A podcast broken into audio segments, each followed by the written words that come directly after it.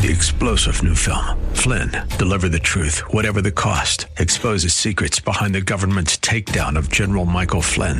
Flynn knew what the intel world had been up to. He ordered the first audit of the use of contractors. This set off alarm bells. He told the truth. He was the most dangerous person for Donald Trump to hire. They had to get rid of Flynn.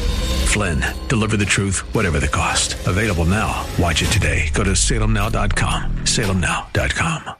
Eight. And portions of the following program may be pre recorded. The following program is sponsored by the National Prayer Chapel.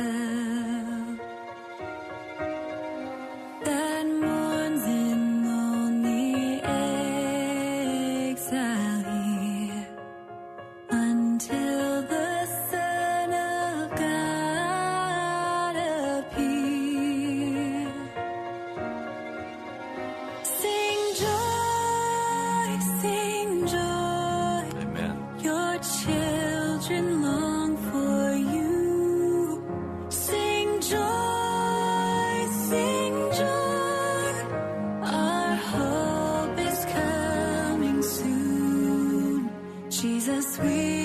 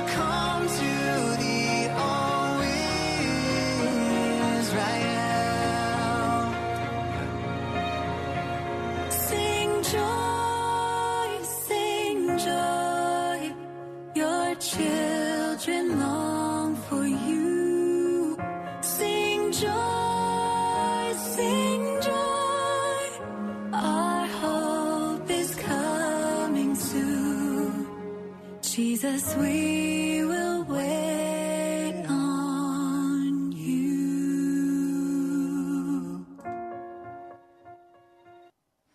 Welcome to Pilgrim's Progress. I'm Pastor Ray from the National Prayer Chapel. We're going to have to stir ourselves up and get a hold of God. We're going to have to stir ourselves up. He's not going to do it for us. He's not going to move us off our easy chair. He's not going to move us to fast and pray. He's not going to move us. We're going to have to be hungry for God and bestir ourselves and get a hold of God. The scriptures say that if we come close to Him, He will come close to us. That's only going to happen if you take very specific action. I've been taking that action fasting, praying, seeking the face of God. I recognize I've got to get a whole new understanding of the crucifixion of Jesus and the resurrection of Jesus and the fullness of the Holy Spirit. I am way, way, way too shallow, too filled with my own my own heart. I need Jesus.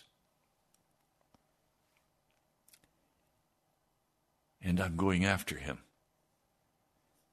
And I'm asking you to do the same thing with me. I'm asking you to go after Jesus. I want to read a, a passage. We're working out of 2 Peter, the first chapter. He speaks about those wonderful things that he wants us to take a hold of and dance with. You remember we spoke about those yesterday. Virtue. Literally, he's speaking about courage to name the name of Jesus. Knowledge. That is the intimate knowledge of who Jesus is from the scriptures, from the Holy Spirit. Looking at the world not through our eyes, but through the eyes of God. Coming into an understanding that we're to pour our hearts out for the lost and the dying. Self control, that is, temperance. No longer wasting our time and money on foolish trinkets no longer wasting our time or our money on foolish entertainment. There's a heaven to win and a hell to miss. And there are crowds that we want to have go with us. Temperance, self control, godliness, brotherly love divine love. He's identifying these things, and, and then he says, Now these things being in you and increasing, they may make you neither idle nor unfruitful. We have been in the American church idle and unfruitful even that wonderful organization of old, the Salvation Army, has gone almost entirely into social justice. It's gone into being an NGO, not a source of salvation for the lost, the poor, and the dying. They've lost their mission. They're not known for evangelism, they're known for good deeds. Well, and that's very important. I praise God for them but they're off track. They've left their first calling and their first love, which was Jesus.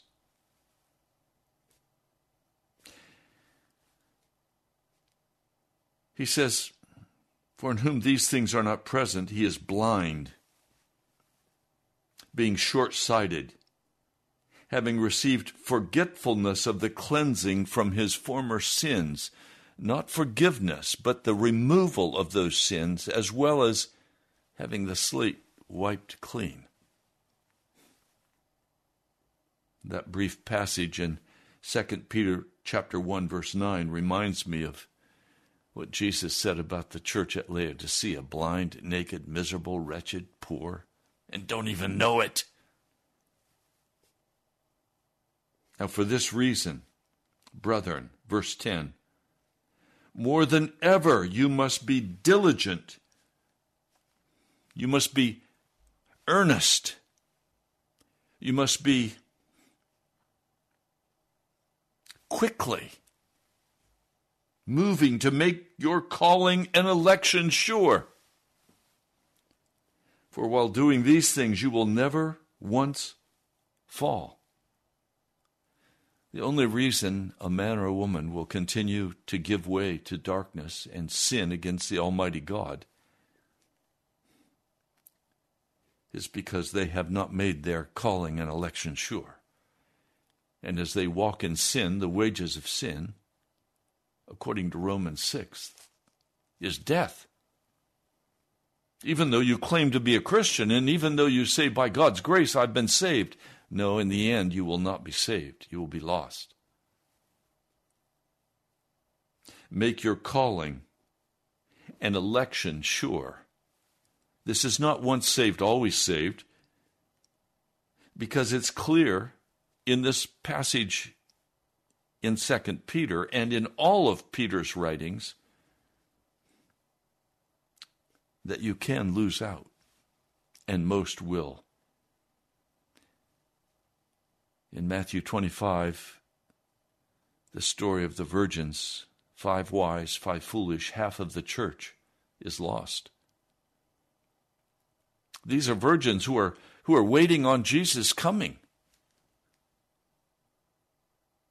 They've sacrificed to be out there, but they have no oil because they were never earnest in making their calling and election sure. So they fell into sin and they were lost. Verse 11 For in this manner the entrance into the eternal kingdom of our Lord and Savior Jesus Christ will be abundantly provided for.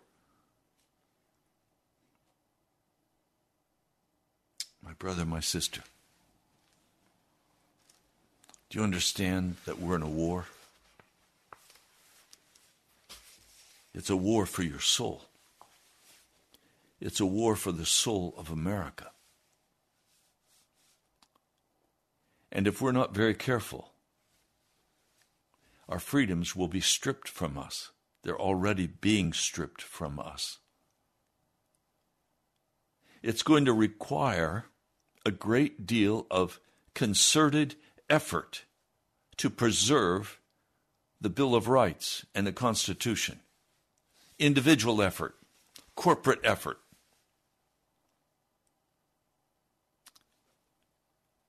We would say in the political realm that our politicians, our, our leaders, have lost the vision of what America was supposed to be. Please. The pastors of the American church have lost the vision of what the church is supposed to be. We've lost the vision.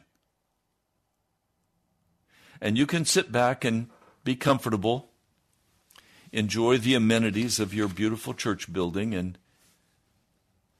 you can enjoy the amenities of the modern American life. But in the end, you'll be lost. There must rise up in us an earnest desire to bestir ourselves and get a hold of God.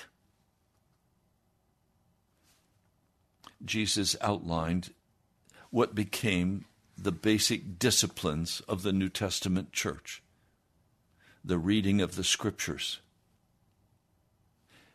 earnest prayer, not two or three minutes, but after the first hour, then your real prayers begin. He said, Could you not even watch and pray for one hour? Earnest, earnest prayer, waiting before God, pouring out our hearts, fasting. One brother said to me, I don't see any benefit in starving myself. What good is that? Well, because when you fast, you get hungry. And you use that hunger to increase your hunger for Jesus. And your mind gets clear. And you say, Oh, oh. And then the fourth discipline is giving to the poor, sharing what we have, giving to the work of the gospel. Those are the four basic disciplines reading of Scripture, prayer, fasting, giving to the poor. If you don't use those four basic disciplines of the Christian church given to us by Jesus, you will never bestir yourself and you will, in your sleepy way and your worldly love, miss out on the coming of Jesus Christ. And you will be blocked from entering the kingdom of heaven. I urge you today bestir yourself. Do what is necessary to stir your heart up and go get a hold of God. Some of you have never gone and gotten a hold of God. He's been out there, never speaks to you, casual, full of yourself, empty, lazy. Oh, we must bestir ourselves now and go after God. I received a book from my dear brother Ed, How Pentecost Came to Los Angeles by Frank Bartleman. I want to read just a, a brief passage out of, out of this new book that I just received. It'll give you a little taste of what Frank Bartleman faced and how he handled it. He arrived in Los Angeles with his wife and two daughters, the oldest three years of age, and the youngest one and a half years old. It was December 22, 1904. He stopped one night at in Los Angeles at the Face of God mission. And he rented two unfurnished rooms in the upstairs without heat. He had little money, but he was able to secure some used furniture. And he writes, We cooked and ate under a tent in the yard, but it was rainy and it was cold, and we suffered much. Our youngest child became sick, but God spared her. The harvest was great, but the labors in those days, they were few. There was plenty of mission work all around us, but the question was how were our needs to be supplied? Every night found me taking part in services, and my days were spent in personal work. We lived by faith, having no income. I'd served the Lord largely on this line since my conversion in 1893, having been called to preach soon after. My wife was one with me. December 31, we had received 50 cents. That's all we had received since coming to Los Angeles. We were stranded. My health was poor. I wrote in my diary at that time, My health is quite poor, but I believe I shall live to finish my work. Few care to go into the hard places, but my work is to go where others will not go. It seems God can only get a man who has nothing but heaven to live for, to do the work which a strong man is needed to do. I am glad to be used up for his service. I would rather wear out than rust out. I would rather starve for God, if need be, than fatten for the devil. That was the spirit of my consecration. I want to tell you that's my spirit also. I would rather starve than fatten up for the devil. I would rather fast and pray and seek the face of God. I have nothing but heaven. I have nothing in this world but heaven. I have I have no desire for anything in this world except for Jesus. So I'm going after him. I'm bestirring myself. I live in a very comfortable townhouse. It's a great temptation to just relax. But I can't. In part, I have to face you day by day. I'm accountable before God for what I say to you, and it must be from the heart of God.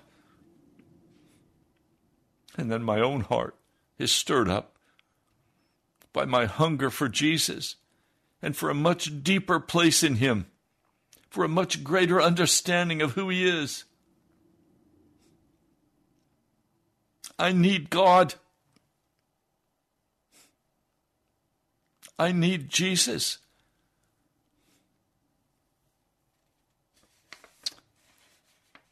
On January 2, I testified and helped in an all day meeting at a Methodist church. I had to walk there not having any car fare. Afterward, being very tired, I asked the Lord for my car fare home. And there on the sidewalk was a nickel. I rode home.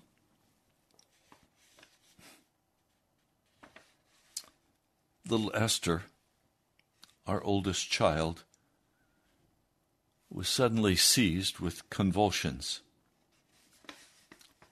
And she passed away to be with Jesus January 7, 1905, at 4 a.m. in the morning.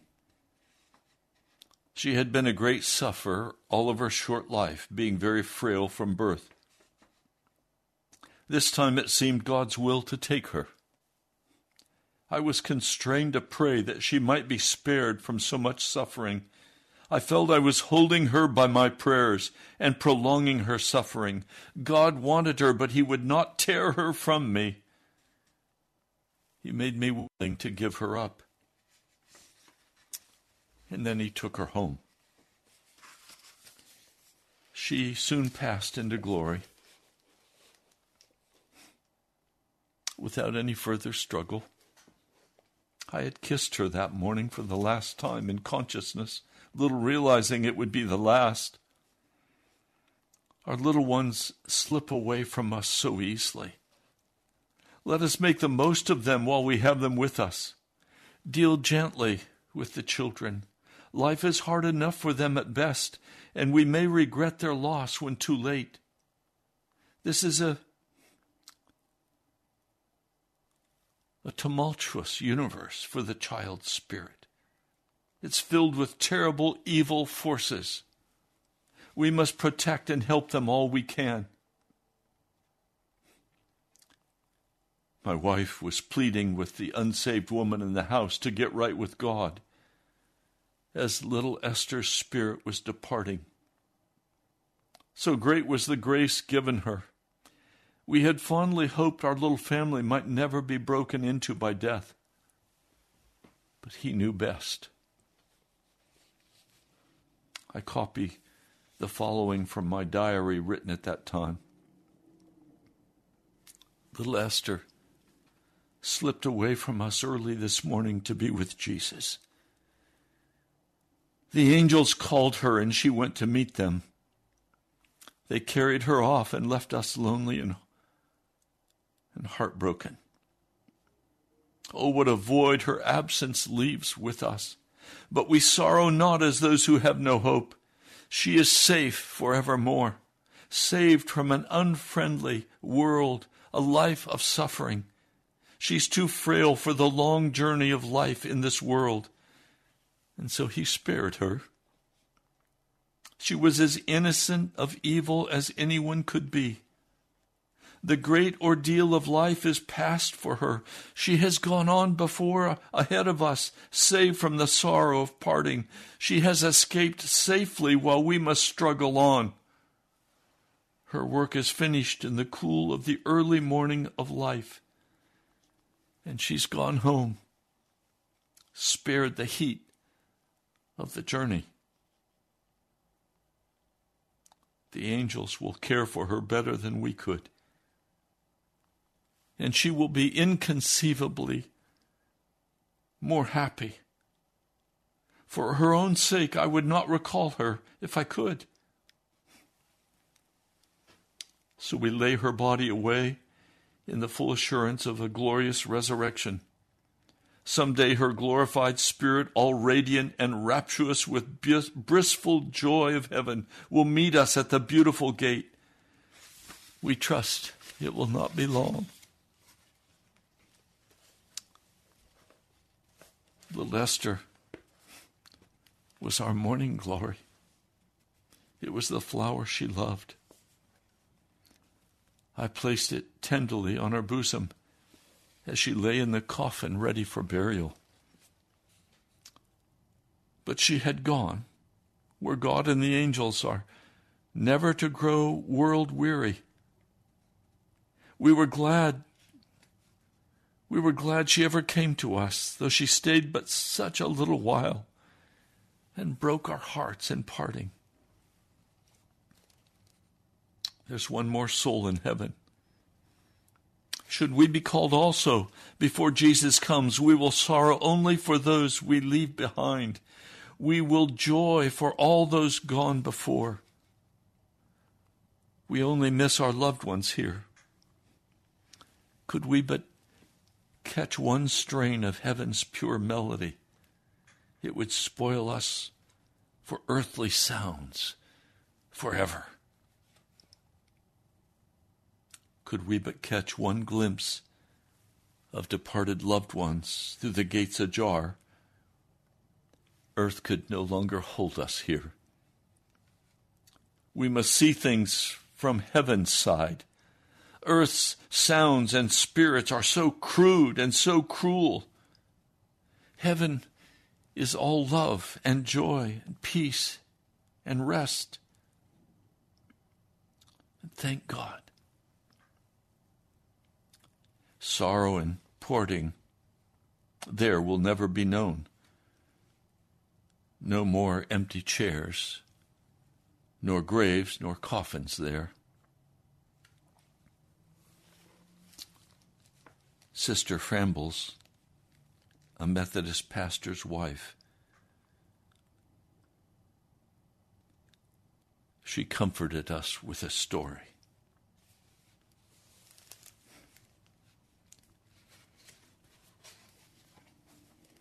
Sister Ferguson came from Face of God mission to comfort us the next day after Esther's death, but was forced to exclaim as she entered our humble abode, Why, the Comforter is here! We had no money for a funeral, but Brother George Studd secured a cheap lot from the city for us in Evergreen Cemetery among the children's plots. She lies buried there among the foreign children. And so she's a little missionary still, as she was in life. I have to tell you, my late wife has been gone for 11 years. Jesus took her to heaven. I was deeply grieved and sorrowed, but very happy and rejoiced that she was able to escape the pain of the cancer that was eating her away. And she went with joy to be one with Jesus. Now, because we had no money, she was cremated. I have the box with her ashes still here in my house because we had no money to buy a burial plot for her. And I've decided that I will save her ashes until revival comes. The Lord has told me where I'll be ministering at that revival. And I know in that revival will be the closing out of the work of the gospel and the closing out of my life. And I've asked the Lord if I could have in that place on their 25 acres, if I could have a small place where I could bury the ashes of my late wife. And a place where I also could be buried if I'm not taken into the heavens. This issue of, of death we have to face square up and know that life is very precious and very short. I lost a son. It broke my heart. He was just ready to be born we were ready to go to the hospital, and that morning my wife awakened and called me and said, Ray, something's wrong. This child is not moving in me today. We immediately went to the doctor, and he told us the sad news that the child had died in the womb.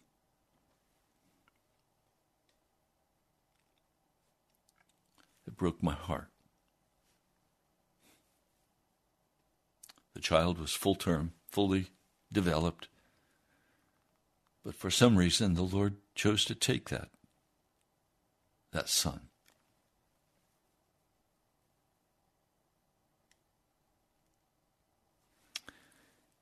Life is full of sorrows, loss, hardships. But I want to tell you,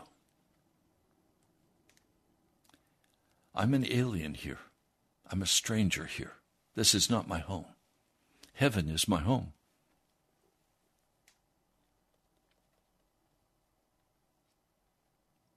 Heaven is my home.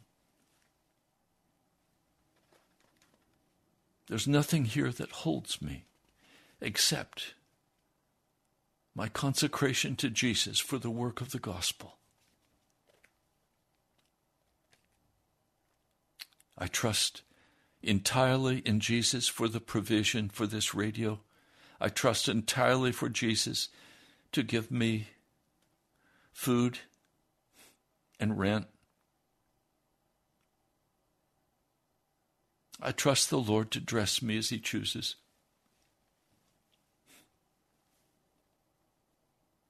I trust Jesus. But even in all of that, I know I am still way too shallow. And I am doing everything in my power to bestir myself to get a hold of God for a revival in America. There has to be a revival of godliness in the church. The church of America must be awakened. There is a war for our soul, and the church is being destroyed. It's being decimated by lust. It's being decimated by power struggles and ambition, entertainment, foolishness of this world. It's being decimated. And the pastors who should be leading the charge are sound asleep or participating in the wickedness of the American church.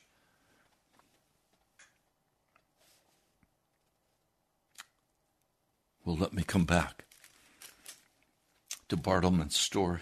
He says, I carried the coffin.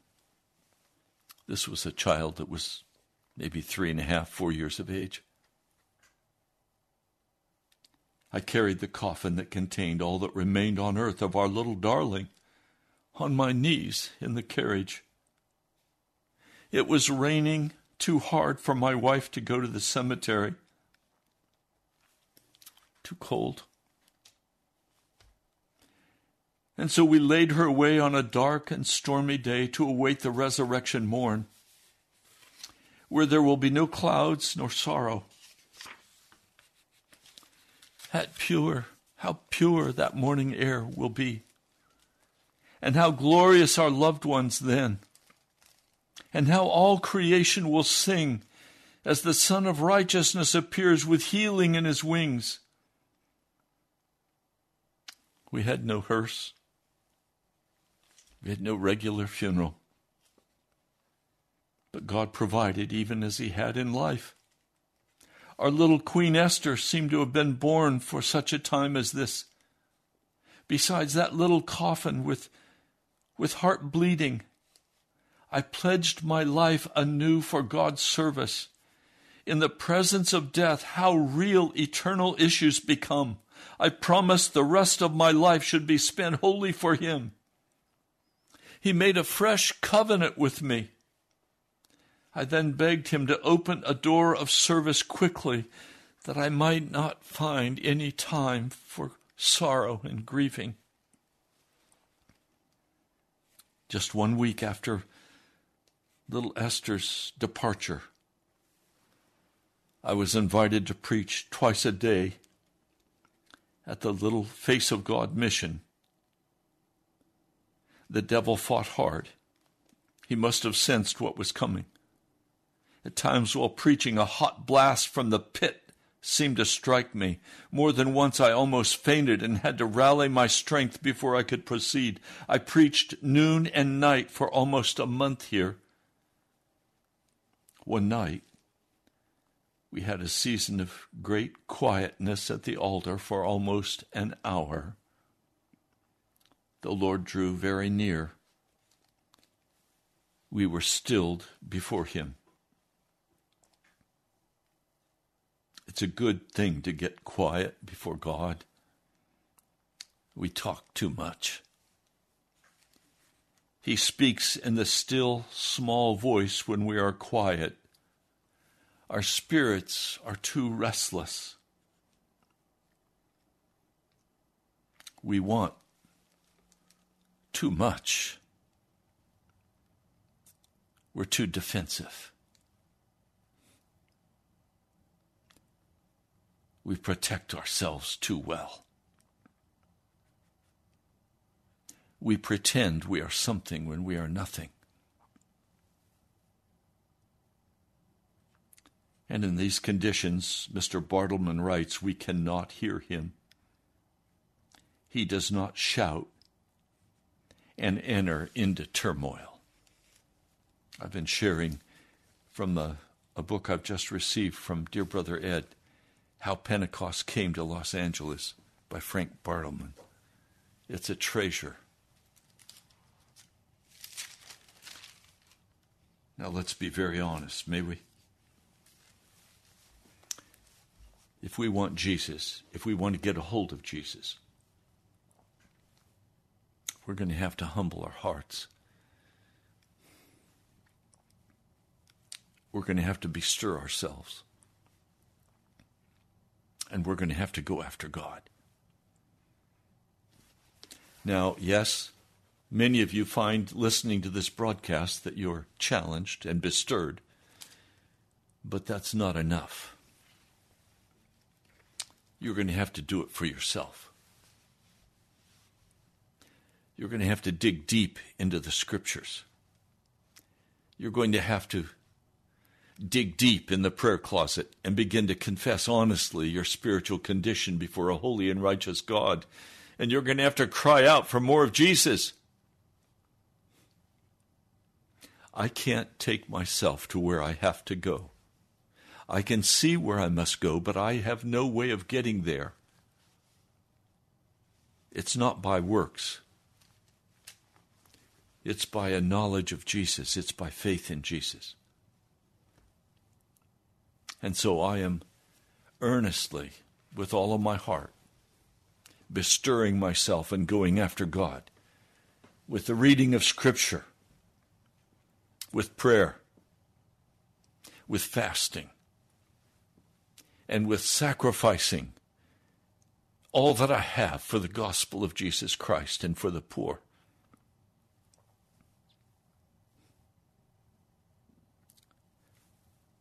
Those are the four basic disciplines of the Christian church. And when we follow them, we begin to break free in the prayer closet. Some of you pray very simple little prayers, casual little prayers with no tears, no crying out to God because you're too comfortable. You're too satisfied in your armchair.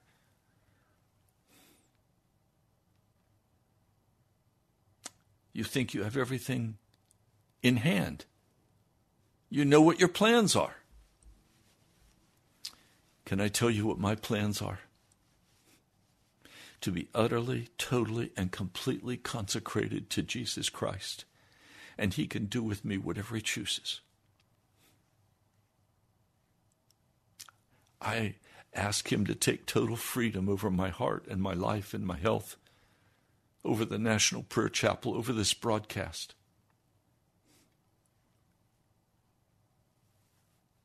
I want to read back in 1 Peter this passage.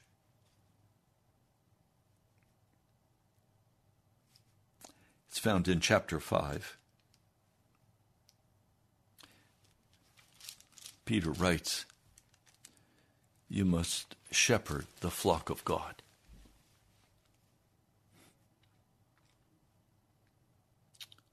Overseeing not by compulsion, but willingly. Not for dishonest gain, but readily, not as lording it over the ones entrusted to you, but being examples of the flock. I consider you all who listen a part of my flock. And I don't come with arrogance telling you what you must do. You must cry out to the Lord. And after the chief shepherd having been revealed, you will receive the unfailing crown of glory. I want that unfading cl- crown of glory. Likewise, younger men must be subject to the elders, and all being subject to one another, you must put on humility. Because God sets himself against the proud, but gives grace to the humble. Consequently, you must be humbled under the mighty hand of God, that he may exalt you at the right time, having cast all your worry upon him, because he cares for you. You must be sober. You must be alert. Your accuser, the devil, is walking around as a roaring lion seeking somebody he may devour. You must set yourself against him, steadfast in the faith, knowing the same sufferings are being endured by your brotherhood in the world. Now, the God of all grace, the one having called you into his eternal glory in Christ Jesus, after having suffered a little while, he himself will restore you, confirm, strengthen, and establish you. To him be the glory and the power into the ages of the age. Amen.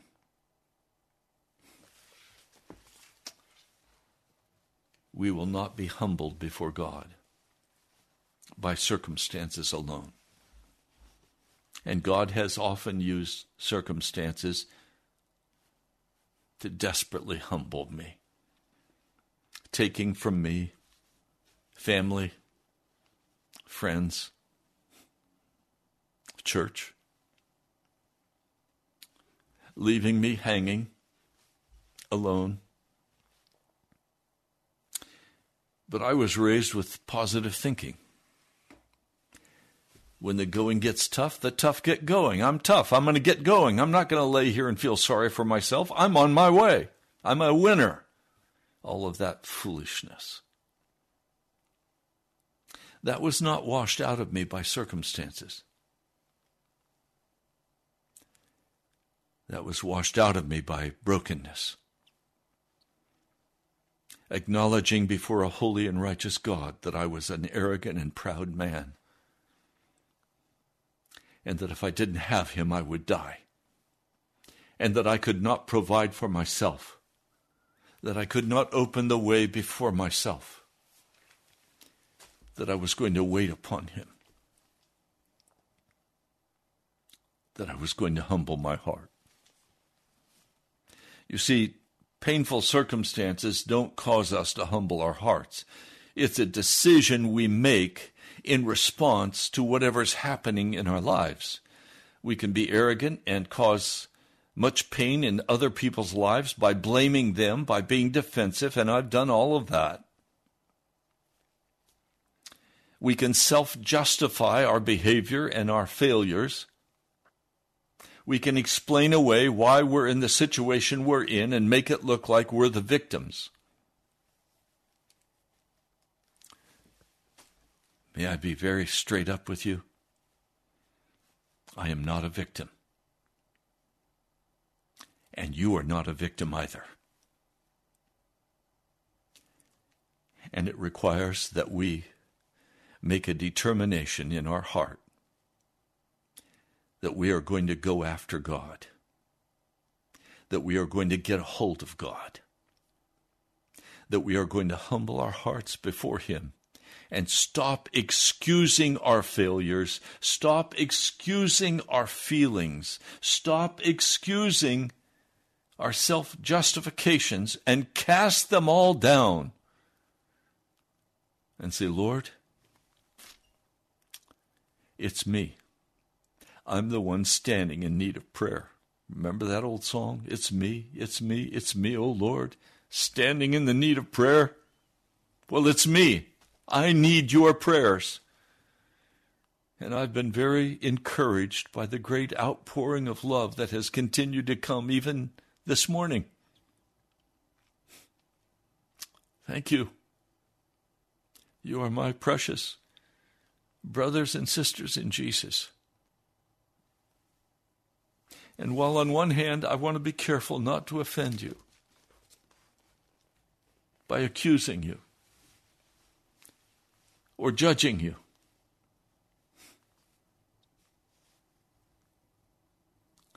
I want you to get serious about Jesus like you have never been in your life. Now, if you ask me, I will tell you I have always been serious about Jesus.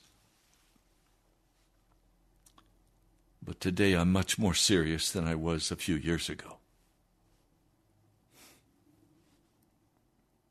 I need a new understanding of who Jesus Christ is. I need a fresh revelation of his glory. I need a fresh understanding of who he is and what he wants and how to walk humbly before him. So I deliberately come transparent, not claiming to be somebody because I'm not, having nothing to recommend myself to you or to God. Simply casting myself fully upon Jesus and waiting upon Him and earnestly bestirring myself with the Christian disciplines of prayer and scripture and fasting and giving for the work of the gospel and for the poor. Recognizing that nothing is going to change if I don't change me and hungrily search after Jesus. That's what I'm doing. And I ask, will you join me in doing this? Will you fast with me? Will you pray with me? Will you search the scriptures with me? Will you give with me? Will you humble your heart before God and before your family? And stop making any excuses for your failures or for your fears, for your anxieties. Cast it all on Jesus and get free and walk in the joy of the presence of Almighty God. Walk in joy in Jesus, but seek His face with all of your heart. Lord, I come. I come today before your throne seeking your face, knowing that I have nothing to recommend me. I have no righteousness to bring before you and say I'm deserving of more than this. In fact, I'm in no way deserving for the love and the kindness and the mercy you've shown me, for the way you have removed sin from my heart and forgiven me for my wickedness. I come with my brothers and my sisters. And I say, Lord, will you look with mercy upon us? Will you look with kindness upon our weakness? Would you cause us to bestir ourselves and to do all in our power to get a hold of you, Lord?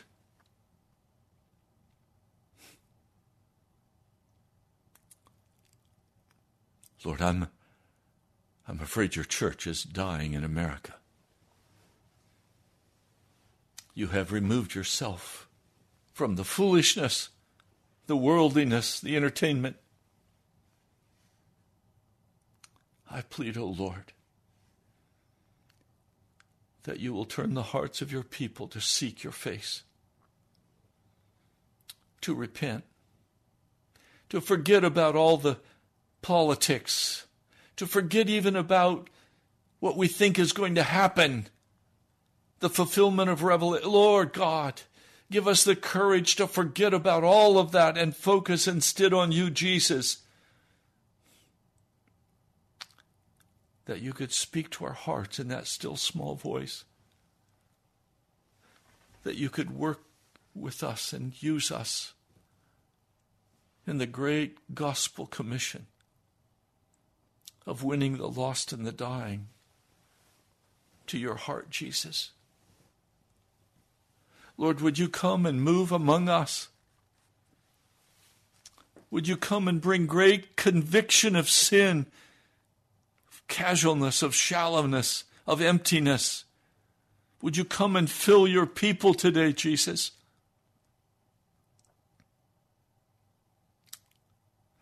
Lord, I'm so sick and tired of institutional religion.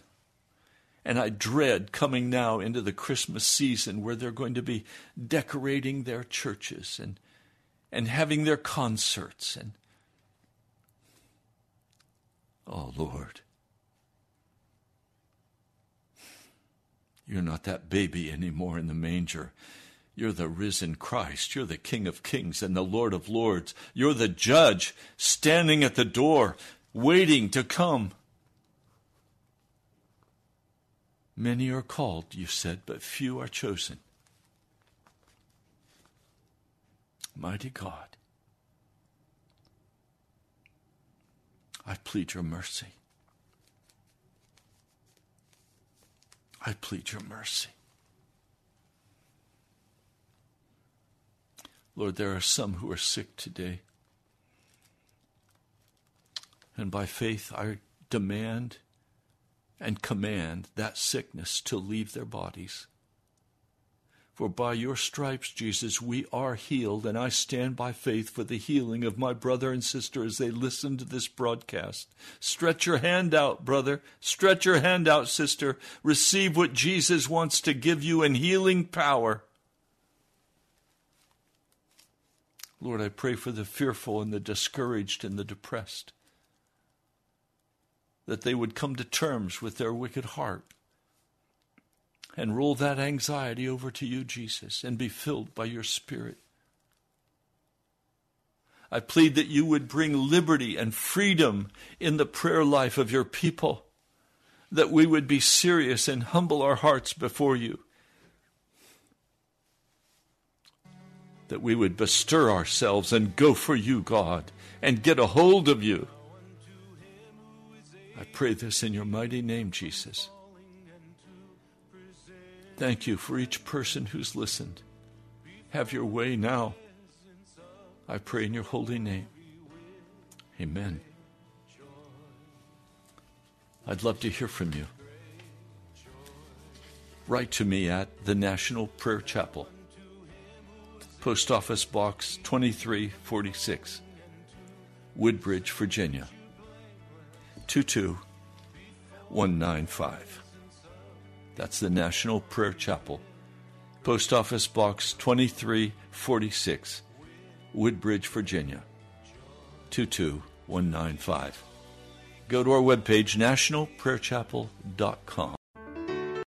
Three star general Michael J. Flynn, head of the Pentagon Intelligence Agency, knew all the government's dirty secrets. He was one of the most respected generals in the military. Flynn knew what the intel world had been up to. He understood its funding. He ordered the first audit of the use of contractors. This set off alarm bells.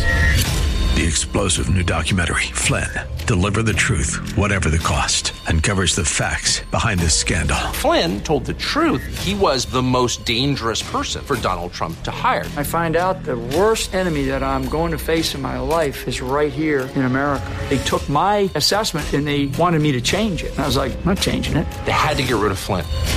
With in depth interviews, archival footage, and never before seen personal records of the man behind the headlines. I just felt like I was drowning. Flynn, deliver the truth, whatever the cost. Available now. Watch it today. Go to salemnow.com. Salemnow.com.